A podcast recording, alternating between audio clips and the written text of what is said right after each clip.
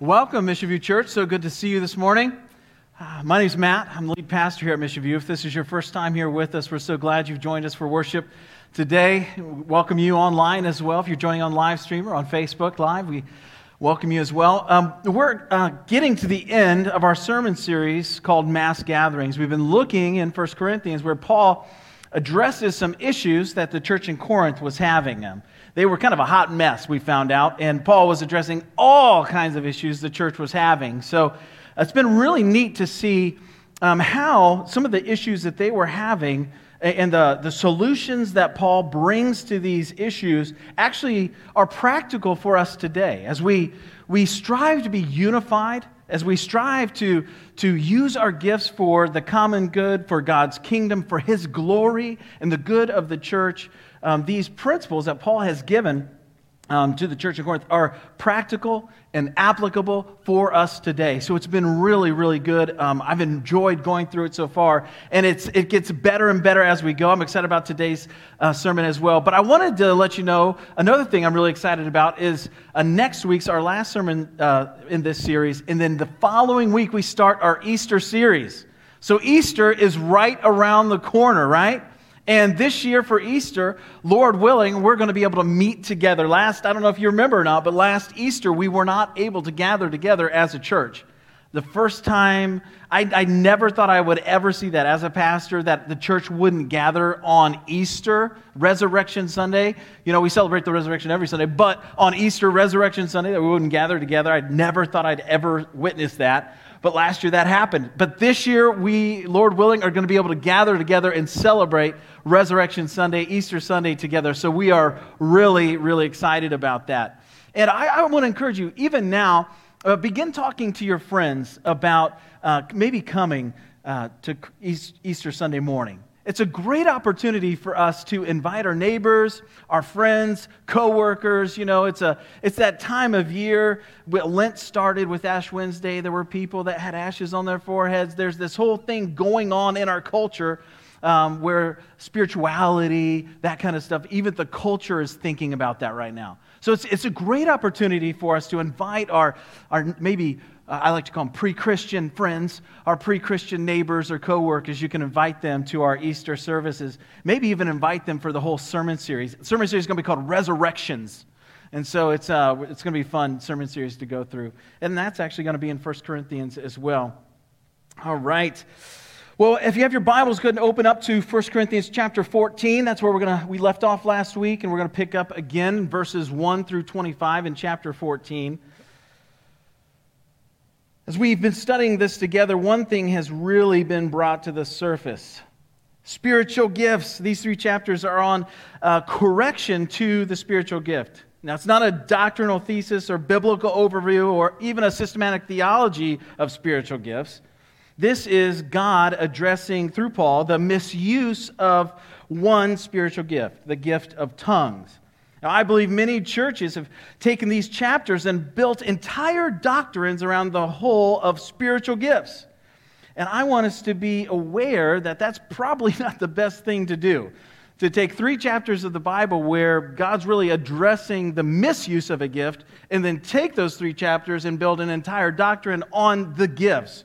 Now, we know that uh, the list of gifts that Paul gives here in 1 Corinthians is not even exhaustive lists of the gifts. I mean, so if we were to try and build an entire doctrine around it, uh, we'd fall short pretty much. But I want us to be aware of that as we go through this. Taking 1 Corinthians chapters 12 through 14 and using it to develop it that way, this, or our understanding of the gifts as a whole, is, is really bad. And I would align it like something like this. It's like taking someone who's struggling to shoot free throws in basketball and saying, here's how you shoot a free throw. You're really struggling. You got to keep your elbow in. You got to focus on the front of the rim, and you got to follow through, and you got to flick the wrist, and that's how you shoot a free throw. And then taking that teaching of correcting them on a free throw and saying, that's how you play basketball. That's all there is to it. You don't have to worry about bringing the ball up the court or pick and roll or you know, alley oop passes or dribbling or any of that other stuff. We're just going to, you know, the free, the correction of the missed free throw and that kind of stuff is, is that's basketball. So that, that's not what we want to do here. We don't, we don't want to look at chapters 12 through 14 and say, hey, this is how we use spiritual gifts. Now, there's some real practical things in shooting a free throw because you can shoot a, a three pointer or you can shoot a layup that way or you can do a lot of different things with the basketball that way, and that's really helpful, but it's not all inclusive and doesn't tell us the details of everything that's going on, right? So that's not what we're going to do. We're going to take these practical things that Paul gives the church in Corinth and see how they apply to our lives in the church together today. I think that's going to be really, really helpful for us. So I just wanted to say that before we jump into chapter 14. Let's pray before we read chapters 14, 1 through 25. Dear Heavenly Father, we thank you for your word. As we open it today, we pray that your Holy Spirit would shed light on this text, that you would give us understanding, Father. Open our minds and our hearts to your truth. We surrender and submit to your authority. Give us understanding, Father. Lord, I pray that you would use me. Give me the words to share. I surrender to you, Father, in Jesus' name. Amen. Chapter 14 Pursue love. What a great thing to say right after the love chapter last week, right? Love, that's kind of the motivation behind all the gifts. It's the motivation for the Christian life. It's our motivation towards good works. It's our love for God and our love for others. Paul says, Pursue love and earnestly desire the spiritual gifts, especially that you may prophesy. For one who speaks in a tongue speaks not to men, but to God. For no one understands him, but he utters mysteries in the Spirit. Now, just a quick note here. I, I think it's really important because we could get confused here on what he's talking about in tongues. Paul is not talking about ecstatic speech here. Some people think he's talking about ecstatic speech or some angelic tongue or something like that. He's not. He's actually he is referring to known languages in the world. He's referring, now how do we know that? because he actually clarifies that in verse 10. So if we were to read down further in verse 10, he clarifies what he's talking about as far as tongues is concerned here. So, and we'll get there in just a minute, but I wanted to clarify that before we went any further. verse 3 On the other hand, the one who prophesies speaks to people for their upbuilding, encouragement, and consolation. Go ahead and underline those three. That's really important right there. The one who speaks in a tongue builds up himself, but the one who prophesies builds up the church. Now I want you all to speak in tongues, but even more to prophesy. The one who prophesies is greater than the one who speaks in tongues, unless someone interprets, so that the church may be built up. So, here, what he's saying here is he's not saying that people that prophesy are better or, or greater in a sense of, of people that speak in tongues, right? So, if you're using two different gifts, one gift's not greater than the other gift or better than the other gift. So, we know that because earlier on, Paul really levels the playing fields as according to the gifts, and he says, he says there's no there's no better than. This isn't a one upmanship. And you're not going to take your gift and get a badge and wear it around like you're the better person because you prophesy or because you have, you know, this gift or that gift or other things. This, this is not about us being better than one another. He's talking about the implications of the gifts and their uses and how they proliferate through the church and they bless so many people. So many people. That's the greater good, the common good for the church. And he's saying, listen, if you speak in tongues, nobody can understand you. You're just not doing anybody any good. But if you prophesy and you say these things that, that upbuild and, and, and encourage and console those around you, you're doing some really awesome stuff. This is great. So the first fill in your notes is this. Number one is seek to build up the church through edification, encouragement, and comfort. Edification. That's what he's talking about when he says prophesy. Seek to build up the church through edification, encouragement, and comfort.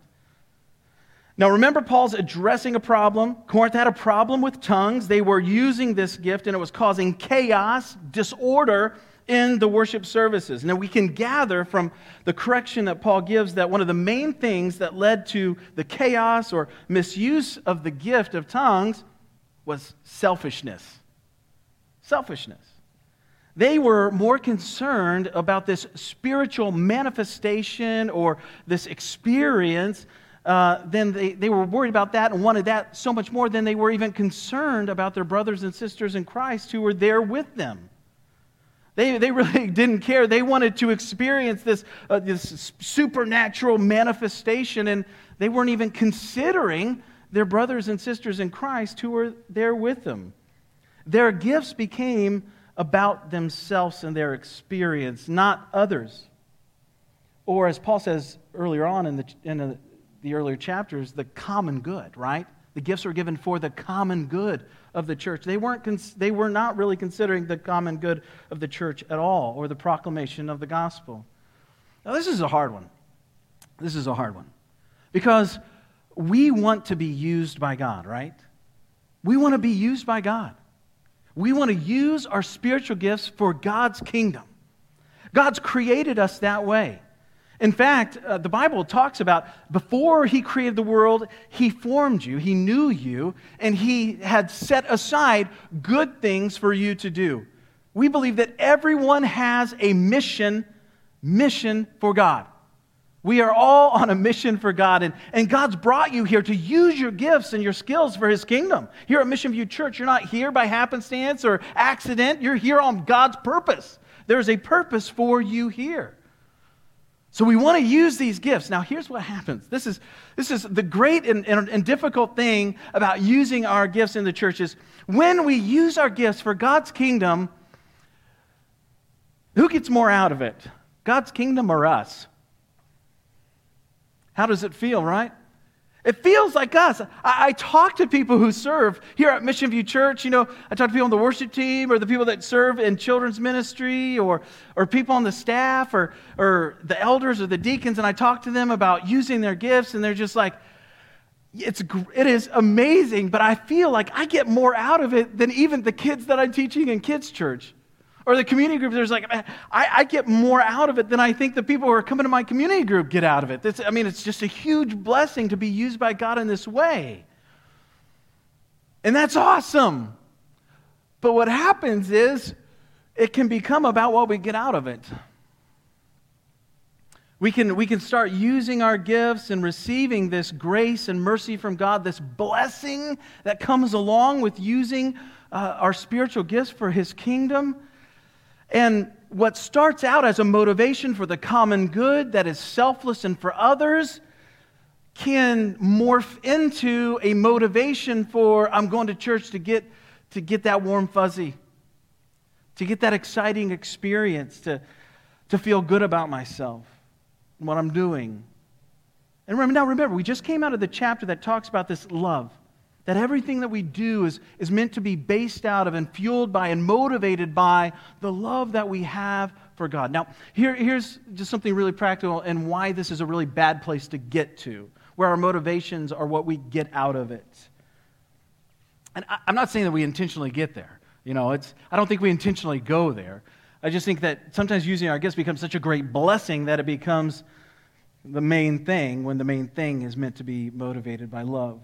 Here's, here's where it goes south. As we come and we get to use our gifts for our community group, and you know, it's just like that huge blessing, and we're doing it. And it's, it's great. We started out with that motivation of the common good and others focused, but it's turned, it's become more about what I'm getting out of it.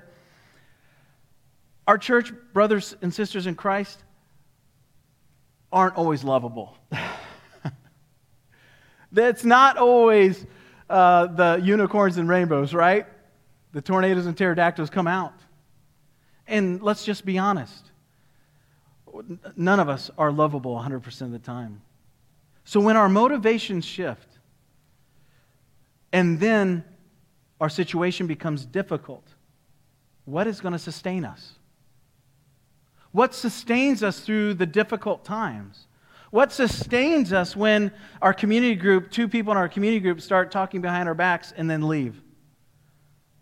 What happens when it becomes difficult in the classroom and the kids are just crazy? It's a full moon, right? What happens when we come to serve on the worship team and our in ear mix isn't right, the sound guy wasn't nice, and, and the guitarist gave me a hard time? Not that that's ever happened to me. No, it has. You know what? What, what becomes, we just be like, we just get so discouraged, we're just like, well, I'm not going to do this anymore. I'm just not getting out of it what I was getting out of it when I started. Whoa, whoa, wait a second. Right? The motivations, this is so, so, so important for us to grasp. Chapter 13. Chapter 13, you have this amazing love chapter that defines a biblical definition of love and our purpose and our motivation, the fuel, the fire of the love of God in us. And it's like an Oreo cookie. It's the amazing cream that holds these two cookies together, but the cookies are this correction, right, of how to do this right. And, and remember, remember the overarching theme of 1 Corinthians, right? It's unity. That we would be unified, that we're here together. We're for one another. We are for one another. And there's difficult stuff we're going through, but, but we love each other because we love Jesus. And we love Jesus because he first loved us. And that love motivates me and, and he gives me the encouragement and the strength to love people that aren't always lovable, to care for people that don't always care for me. This blessing of serving we receive can morph into the motivation for why we do what we do. And that's where things go all kinds of wrong. We see two different blessings in using our gifts. One is that personal building up, and the other is the building up of the church. And both of those things are good things. It is great to receive that blessing in using your gifts. But just don't let that be the motivation. Keep that main thing the main thing, serving for the common good. And because we love the Lord, when we do things, you know what? I may let you down that your brother or sister in Christ may let you down, but I'll tell you this God will never, ever let you down. He is perfect, and His love never ends. His kindness and grace and mercy. And that chapter 13 is a definition of Him, it is who He is. He says that He is love. So, therefore, chapter 13 is a perfect definition of your Father in heaven. We may let each other down, but God will never let us down. Let Him be the motivation for what we do. Amen? That's a good word. That's a really good word. Verse 6, Paul explains even more as we move on. Now, brothers, if I come to you speaking in tongues, how will I benefit you unless I bring you some revelation or knowledge or prophecy or teaching? If even lifeless instruments, such as the flute or the harp, do not give distinct notes, how will anyone know what is played? And if the bugle gives an indistinct sound, who will get ready for battle? So, with yourselves, if with your tongue you utter speech that is intelligible, how will anyone know what is said?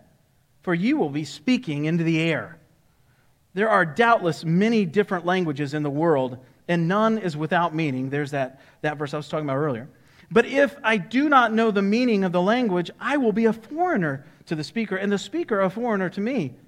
So, with yourselves, since you are eager for the manifestations of the Spirit, strive to excel in building up the church. There it is, that building up again.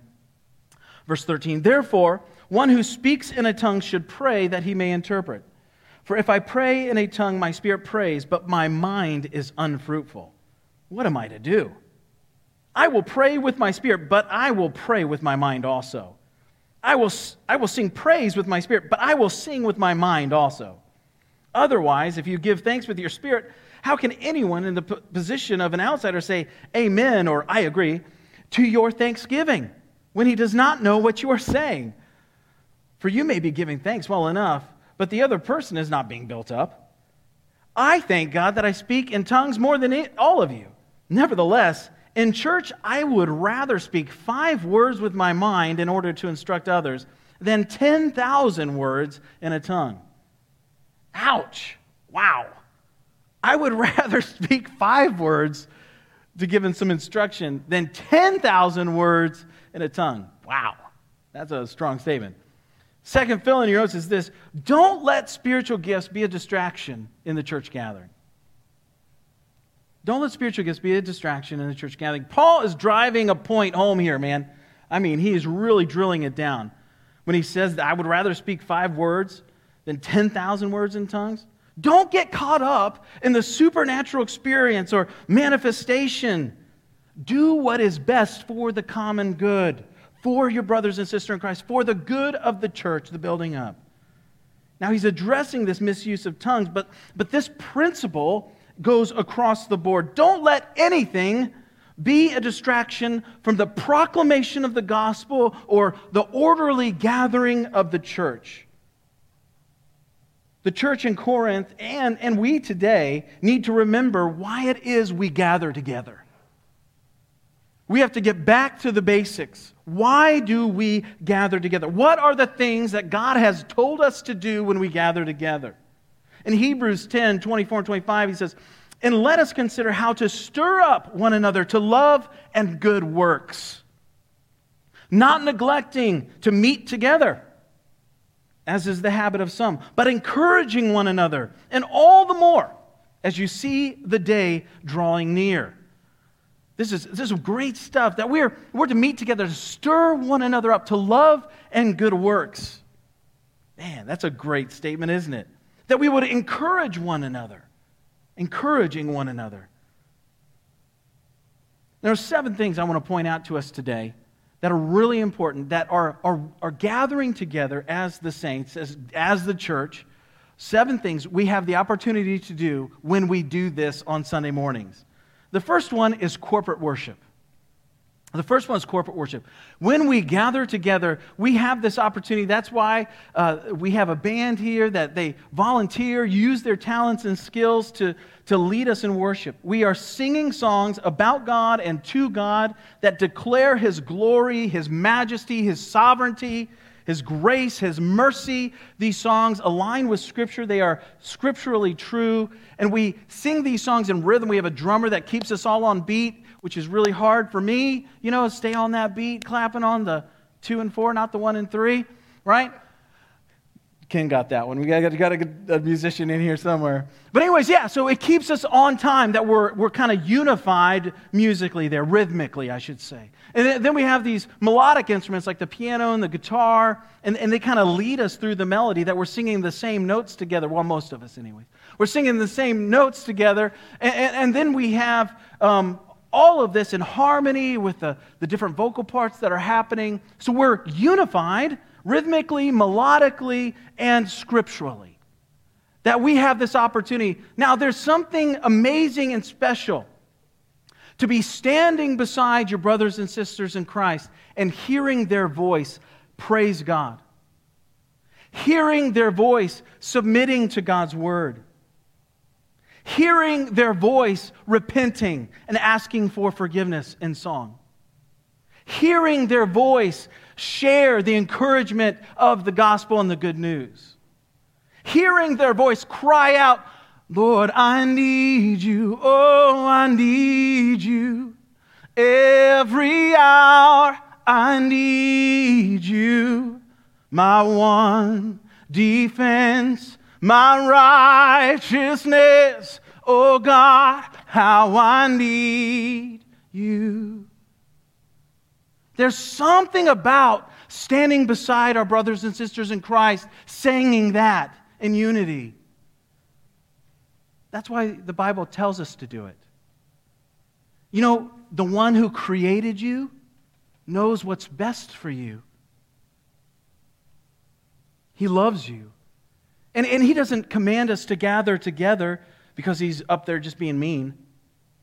No. His commands are based out of his love for us. So everything that he commands us is for our good, are meant to be a blessing in our lives. What, what a great opportunity we have to gather together. Did you know that we have brothers and sisters in Christ on this planet that can't do this? They can't gather together and sing? They can't gather together and open God's Word and read it? To grow in their understanding of who He is? They get killed for it, murdered. And we have the opportunity to come and sing together. We have the opportunity. The second thing is the proclamation of God's Word. That we can come together in freedom and open up this word and read it and, and be encouraged by it. Like we could just open and say, I could say this trust in the Lord with all your heart. And do not lean on your own understanding. In all your ways, acknowledge him, and he will make your path straight. Trust in God, brother. Trust in God, sister. He loves you. He's going to protect you and guide you. You may not understand everything. we don't. We don't understand everything. But he says, don't trust in your understanding, trust in him. He's got your back. We, we, can do this. We, have, we get to do this. Do you know what a gift this is? The third thing is that we can serve one another. We have the opportunity. What, you know, all the, as we've been going through 1 Corinthians, it's become just really obvious. I don't know if you've picked up on it or not, but God really plans on us getting together as a church and using our gifts. I mean, it's, it is on every, almost in every verse that we've been going through for like the last three months, right? Is that there's this expectation, this, this, the, I was going to say unspoken expectation, but it's a spoken expectation that we would gather together, that we would love one another, that we would share our lives together, and we would be vulnerable with one another. That we would use our gifts for, God says, the common good, for our brothers and sisters in Christ, for the building up, encouraging, and consoling of the church and uh, it's just unavoidable, people. I mean, it's, it is unavoidable. There are so many one another's in the New Testament. It's just, it, it's, it's there. We cannot, we cannot deny it. There is no such thing as, you know, Lone Ranger Christianity. There's no such thing as solo, going solo. The church is a body of believers with a leadership of elders, with a servitude of deacons, that we would gather together. This is not, it's not a community group in your house. I, I hate to say it, it's not a community group in your house. There's leadership and, and other things the Bible makes clear that happen, that we are to gather together. That's why those brothers and sisters in Christ that we have in other parts of the world that can't gather together, they gather together anyways. And that's why some of them are dying. Because they read the New Testament and they say, you know what? The Bible says we need to gather together. I know that if I go out and I get caught, it's 3 a.m., we're in the basement of a warehouse that's been abandoned part of the city, and I know if we get caught, I'm going to die, but I'm going to go and do it anyways because the Bible commands me to. We have an opportunity to serve one another. The other is corporate prayer, number four. We have the opportunity to pray together with one another.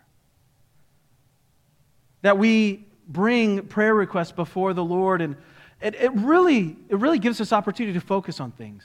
That we could pray for Summit Church down the street, Tom Hogshead and Jeff Dayton, and you know, uh, the North Canton Cares Food Pantry, that we can lift them up in prayer and pray that God's kingdom is just expanded by the ministry that they're doing, that we could lift up Butch Persley and Bruce Rosa and, and at, at Maranatha Bible Church and see the kingdom of God just do amazing things for the kingdom. It gets us out of this, you know, just mission views, kingdom, and everything else. No, we, we are a small part of a huge work that God is doing. Prayer reminds us of who God is and who we are. In our prayer or supplication or asking for things from God, it reminds us that we are a dependent people. We are a dependent people. We desperately need God. And we desperately need more of God. Prayer reminds us of that. In corporate prayer together, we're unified in that vulnerability. Number five, Christian fellowship. This gives us a great opportunity for Christian fellowship. There is, it's just an amazing thing that happens as we gather together, and, and it happens almost every week at our community group as we're getting together, like uh, trying to put things together and vacuuming, cleaning the house, and the, everybody's getting ready to come over, and there's all this work that goes into it, and you're like, oh, you know, trying to get things ready, and you're like, oh man, I, I don't know if I'm as prepared as I wanted to be for this, and, and then you have community group, and and you, you start telling these stories that God's doing things in your life, you know, and you're talking about the scriptures and what God's doing, and, and you're growing in your understanding and, and sharing with one another, and you're hearing other people's understanding of God's word, and, and that just encourages you.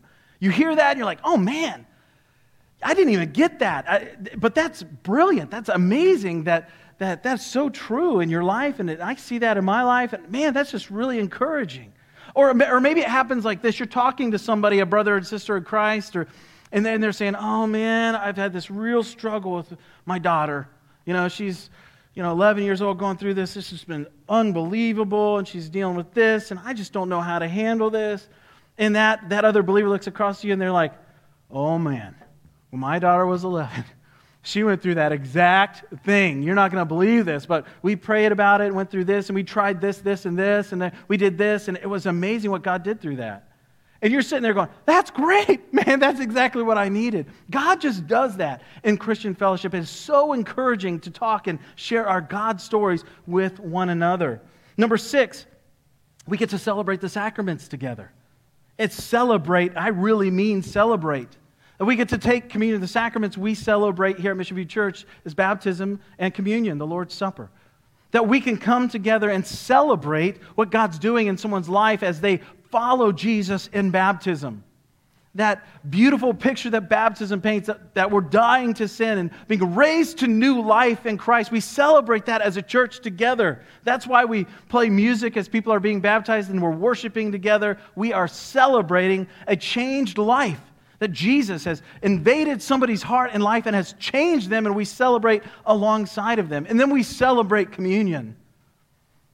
As we gather together, we remember the sacrifice that Christ has made for us. And we're standing with, beside one another, remembering, acknowledging the sacrifice that Christ has made.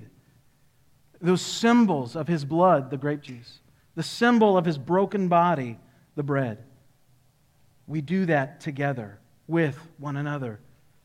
Number seven, it's an opportunity for us to obey coming to church on Sunday mornings is an opportunity for us to obey. That God commands us to gather together, to serve one another, to be with one another. We have an opportunity to obey. And this is another really cool one. The last one, number eight, is it is a witness to the world.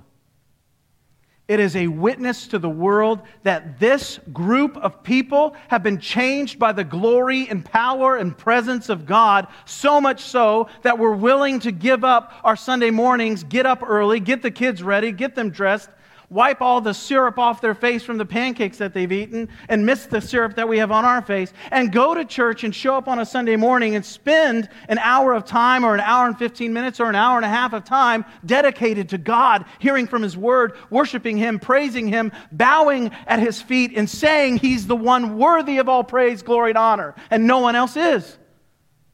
It's a witness to the world that we would do this. And let me just say this too as our culture continues to digress, regress from Christian moral standards, this gathering will become more and more a witness to the world. I think 40 years ago, 50 years ago, it was just easy and expected. But as our culture has shifted over time and continues to quickly shift, let me just say, quickly shift from a biblical moral standard, this type of gathering will become more and more a witness to the world that there is only one who is worthy of all glory, honor, and praise, and his name is Jesus Christ. Those are just eight things. I could, have, I could go on and have a 10 week sermon series on these things, but I'm just going to give you those eight. These are some of the opportunities we have in our gathering together. These are some of the things God has made clear for us in Scripture that are for our good. We should not let anything become a distraction or disruption from those things. Those are the things He has given us. Is it easy? Not always. Can it be painful and hard? Sometimes, right? Can it be the most amazing and life changing thing you ever do? Yes. Yes, it will be.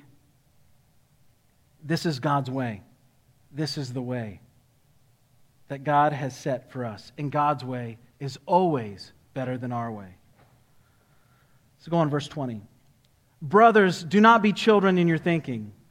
Be infants in evil, but in your thinking be mature. In the law it is written, By people of strange tongues and by the lips of foreigners will I speak to this people, and even then they will not listen to me, says the Lord. Wow. Verse 22 Thus, tongues are a sign not for believers, but for unbelievers, while prophecy is a sign not for unbelievers, but for believers. If, therefore, the whole church comes together and all speak in tongues, and outsiders or unbelievers enter, will they not say that you are all out of your minds? But if all prophesy and an unbeliever or outsider enters, he is convicted by all. He is called to account by all. The secrets of his heart are disclosed, and so, falling on his face, he will worship God and declare that God is really among you. Awesome stuff. That's the witness to the world. As we come together, and, and the definite, you know, Paul gives us a really clear definition of prophecy earlier on in our text, right?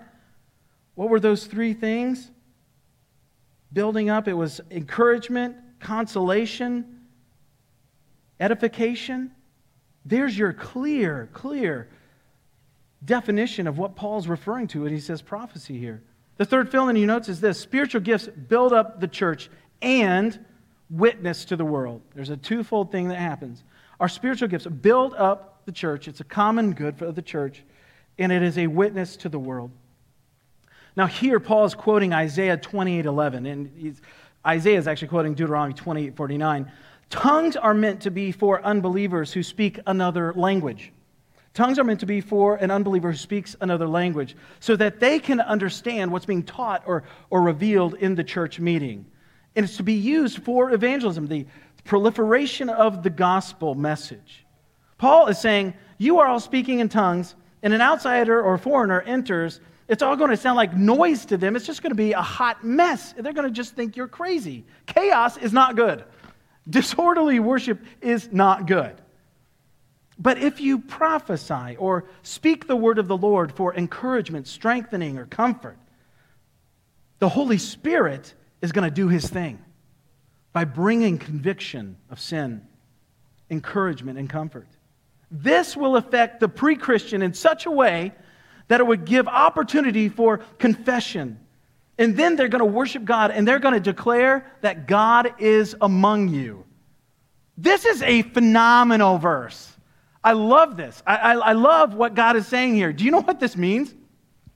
He's saying that when we come together, and we do this church thing, and you're using your gifts, and you're serving each other, and we're serving each other, and we're doing what God's called us to do, and we're on mission for God, and He's in our meetings, that means like the power and the presence of God is right here, right now for you and me. And as we're hearing God's word, we're singing God's word, we're living God's word, those people who are here that don't know Jesus yet, and I know there's a few of you here, what you're experiencing is the power and the presence of God to change your life. And that, that, that what you're feeling in your heart right now, that, that, that friction, that, that calling, that wooing, that drawing near, that is the Holy Spirit drawing you to your Savior God. Wow. What an opportunity. This is, this is amazing. What that means for us is we have to invite our unbelieving neighbors and family members and coworkers. We can't keep this to ourselves.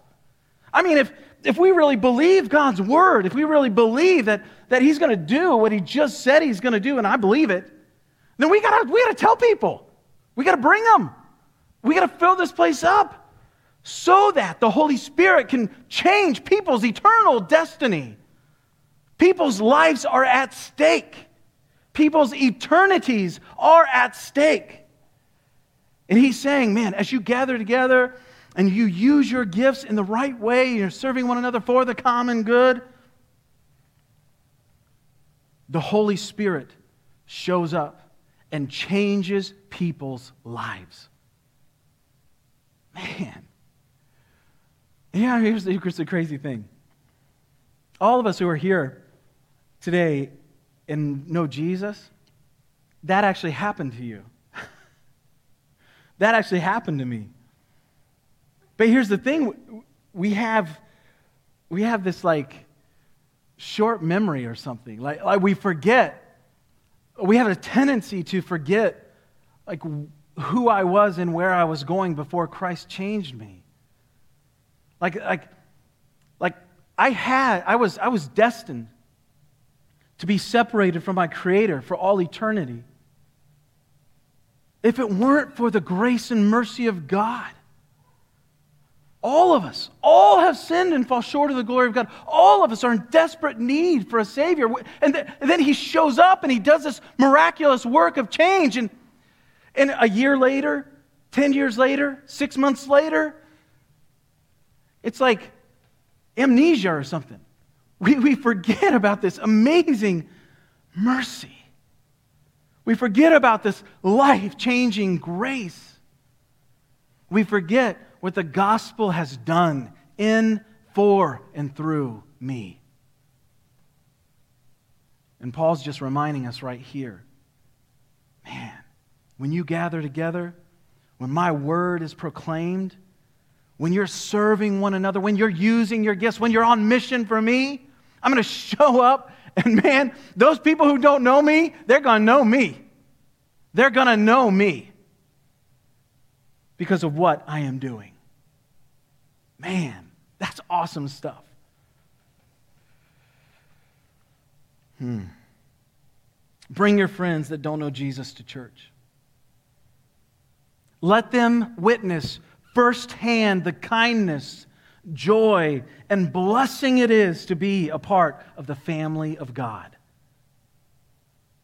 It doesn't matter what they are going through or what they are dealing with. I promise you this they will be loved here at Mission View Church. We will pour out the love and kindness, compassion, and grace of God on them with every word, with every look, with every handshake, with every nod. Because that's the love that God showed us. We want to create an atmosphere here at Mission View Church that when people come, they experience the power and presence of the living God. We do that with like an over the top first impressions team. I mean, they even wear t shirts.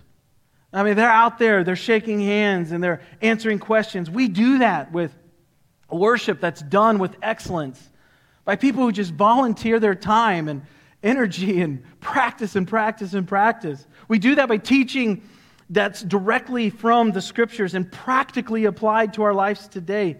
Lord, help me. We do that with fellowship and hospitality that is inclusive and caring.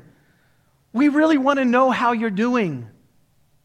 We really want to hear about what's going on in your life.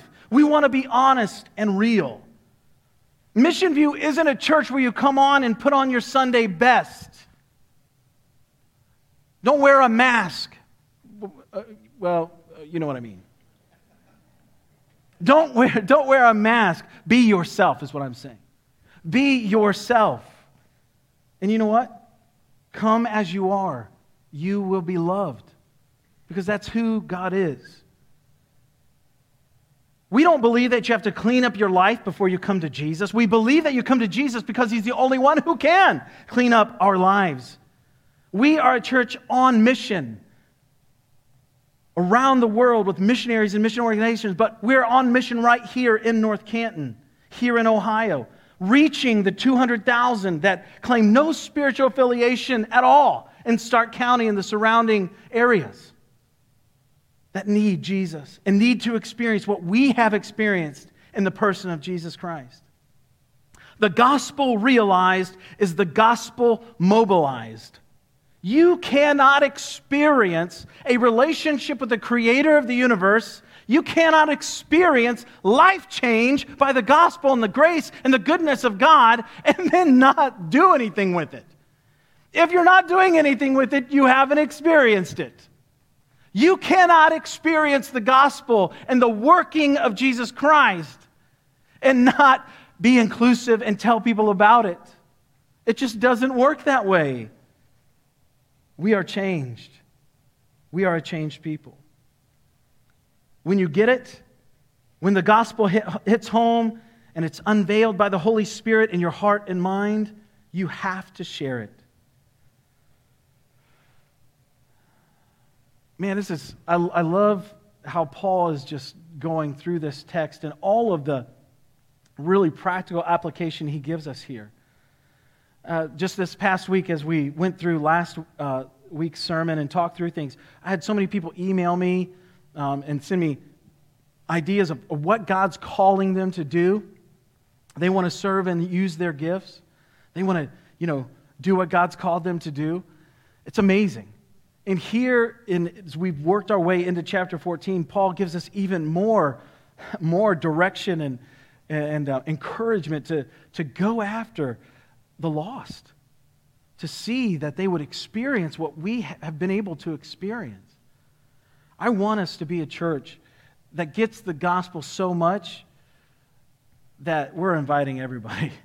It doesn't matter. It doesn't matter who they are, what they're doing, what they're dealing with. You, you know what? Here's, here's, the, here's the truth. This is the fact of the matter. People don't know, don't know Jesus. We shouldn't expect them to act like and live like they know Jesus. right? So those people that don't know Jesus, they, they're not going to believe what you believe. They're not going to live how you live. Their moral compass isn't going to align with your moral compass. And you know what? That's okay. That's okay.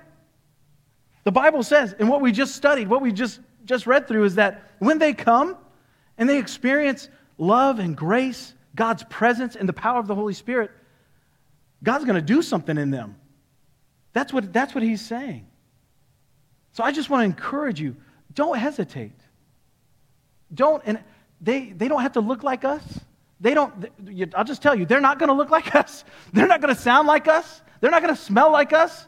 they're not, that's because they don't have the Holy Spirit. Bring them, invite them, and know this we will love them. We will love them. And we will share the truth in love with them. You know what? Somebody gave you that opportunity. Somebody invited you. Maybe it was your mom and dad that brought you to church when you were growing up. Maybe it was that coworker who just, you know, opened his Bible at lunch every day and finally talked to you. We're all here because somebody brought us here. And there's people in your life that need to be brought. Let's be a church that brings people to witness the power and presence of God. Amen? Let's pray together. Dear Heavenly Father, we thank you for your word. We thank you for the work that you're doing in our hearts through this. What, what a great challenge you've laid before us. That we use our gifts for one another and for your kingdom, for your glory. This selfless act of serving one another because of the great love we have found in Jesus Christ, your Son. And Father, I thank you for what your word says happens when we gather together the opportunity to be a witness to the world that those coming that don't know you could come into relationship with you by witnessing and seeing your power and your presence, Father. God, help us to be an inviting church. Help us to be a loving church. And help us to reach those that don't know you. Father, we surrender to you. Do what you want to do in and through our lives. We submit to you and we surrender our will to your will. Have your way. In Jesus' name, amen.